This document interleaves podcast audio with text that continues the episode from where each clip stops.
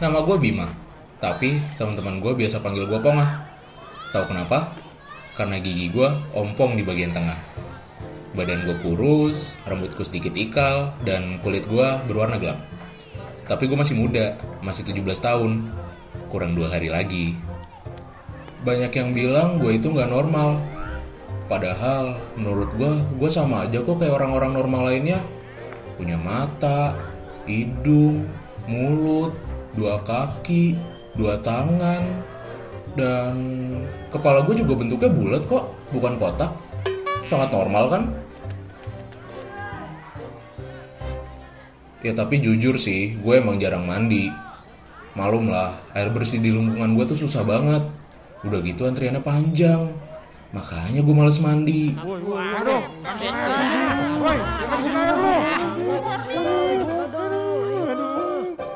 Banyak juga yang bilang tuh badan gue bau ikan asin.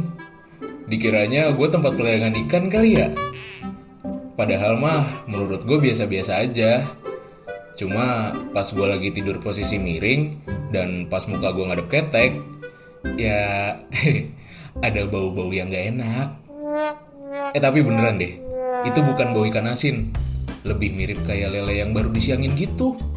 Ya, teman-teman gue emang suka berlebihan sih.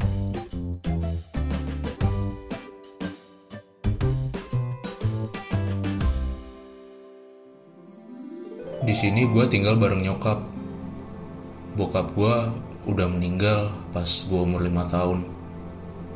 Kata nyokap, bokap gue meninggal karena sakit. Hal itulah yang nyebabin gue gak bisa sekolah. Karena nyokap cuma sendirian cari makan dengan menyisir sampah-sampah dan milah barang-barang apa aja yang bisa dijual. Gua sama nyokap tinggal di gubuk kecil dekat tumpukan sampah. Bau aroma yang pekat udah jadi hal yang biasa buat kita. Udah berapa kali kita diusir, tapi kita tetap balik lagi.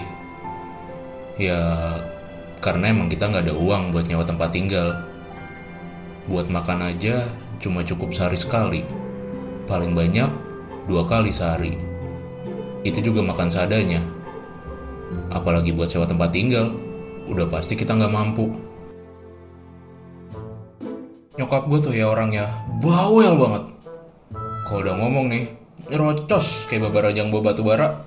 Panjang banget kagak habis-habis. Bima, bangun, Ma mau ngais. Iya, Mak. Lu jangan lupa beresin rumah, cuci piring, cuci baju, terus jemur. Udah gitu ke warung ya, beliin emak cabai seribu, bawang merah seribu, bawang putih seribu, beras seliter, sawi seikat, sama telur satu. Jangan lupa. Iya, Mak. Udah gitu cepetan sono, jangan kelamaan. Buru siang, ntar kita telat makan siang lagi. Kalau telat, lu sakit, mak nanti puyeng. Kita nggak ada uang berobat bagaimana? Jangan lupa tuh dimasak sawinya, telurnya digoreng kayak biasa. Potong dua buat ibu. Berasnya sama sayurnya jangan lupa dicuci. Ya udah, mak jalan ya. Gida. Iya, Mak. Cepetan sono, jangan kelamaan, keburu siang, ntar kita telat makan siang lagi. Kalau telat, lu sakit, mak nanti yang puyeng. Kita nggak ada uang berobat bagaimana? Jangan lupa tuh, dimasak sawinya. Telurnya digoreng kayak biasa. Potong dua buat ibu. Berasnya sama sayurnya jangan lupa dicuci. Ya udah, mak jalan ya. Iya, Mak. Jangan iya-iya aja lu. Itu uangnya ibu taruh di atas meja deket kompor. Lu kalau pergi jangan lupa kunci pintu. Perginya jangan lama-lama. Nanti kita telat makan siangnya. Kalau telat lu sakit. Ibu nanti puyeng. Kita nggak ada uang berobat gimana? Jangan lupa. Ya udah, mak jalan ya. Kapan jalannya ini, Mak? Oh iya ya. Ya udah, mak jalan ya. Ya, gitulah nyokap gua. Itu uang. Semenjak ditinggal bokap, dia jadi agak kayak kurang perhatian dan kasih sayang. Jangan lupa kunci pintu. Perginya emang. Jangan lama-lama. Dan kadang juga kalau dia ngomong suka diulang berkali-kali. Ibu nanti puyeng. Kita nggak ada uang berobat. Malum lah, nyokap gue udah tua, jadi agak pikun. Tapi biarpun begitu, nyokap gue sayang banget sama gue. Begitu juga gue. Karena itulah, sedikit pun gue gak mau nyakitin hati nyokap. Dan gue gak pernah sekalipun nolak apa yang nyokap mau selama gue bisa. Tiap hari gue yang beresin rumah, nyuci, masak, belanja, Nyokap gak pernah ngizinin gue ikut ngais sejak gue dikeroyok sama anak-anak berandal itu. Yang nyebabin muka gue bonyok dan gigi gue yang tengah hilang sampai sekarang. Mereka selalu aja cari-cari masalah sama gue. Mereka selalu ngancam bakal mukulin gue kalau gue ngais dekat wilayahnya lagi. Sejak itulah, gue selalu berdiam diri di rumah. Udah sejak setahun yang lalu kejadian itu berlangsung. Tak lama, saat gue sedang menjemur pakaian, muncul para berandalan melintas di depan rumah. Bah, si Ponga, laki-laki nyuci baju, menjemur pula. Macam inang-inang aja kau ku tengok. Takut dijewer mae kalau nggak nurut bro. Kenapa pula kau nggak melamar jadi babysitter aja, Pong? Kayaknya ku tengok berbakat kau tuh. Yoi bro. Hai. Mereka pergi sambil ngetawain gue. Tiba-tiba Selamat nunduk mengambil sebuah batu yang gak terlalu besar dan melemparkannya ke kepala gue. Aduh, Nah, Inang, hancur kau, hancur. Rasa no kuapomu kapan? alhasil jidat gue jadi benjol dengan luka memar di ujungnya dan sedikit mengeluarkan darah. Untung batunya gak gede-gede banget. Gue duduk sambil pegangin jidat gue yang kena lemparan batu. Mereka malah makin ngakak kegirangan sambil nunjuk-nunjuk dan ngeremehin gue. Dasar inang-inang, babi shooter, eh babi, babi sister. Mereka pun tertawa terbahak-bahak sambil pergi menjauh. Gak lama kemudian, gue berdiri dan menyelesaikan menjemur pakaian. Setelah itu, gue pergi ke warung yang gak jauh dari rumah. Ya, tapi emang dasar apes. Setelah setahun gak ketemu sama mereka, sekarang gue malah ketemu sama mereka untuk kedua kalinya di hari yang sama. Mereka lagi ada di warung asik minum minuman keras sambil godain cewek cakep. Anak pemilik warung yang baru pulang dari sekolah di luar kota.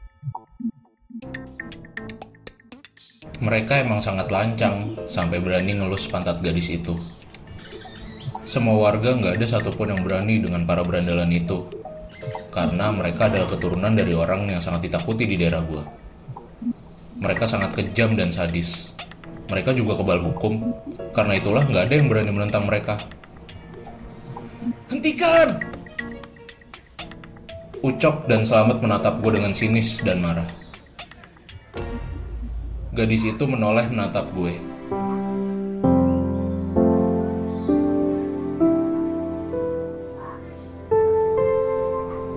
Gue tersenyum dan gadis itu pun muntah.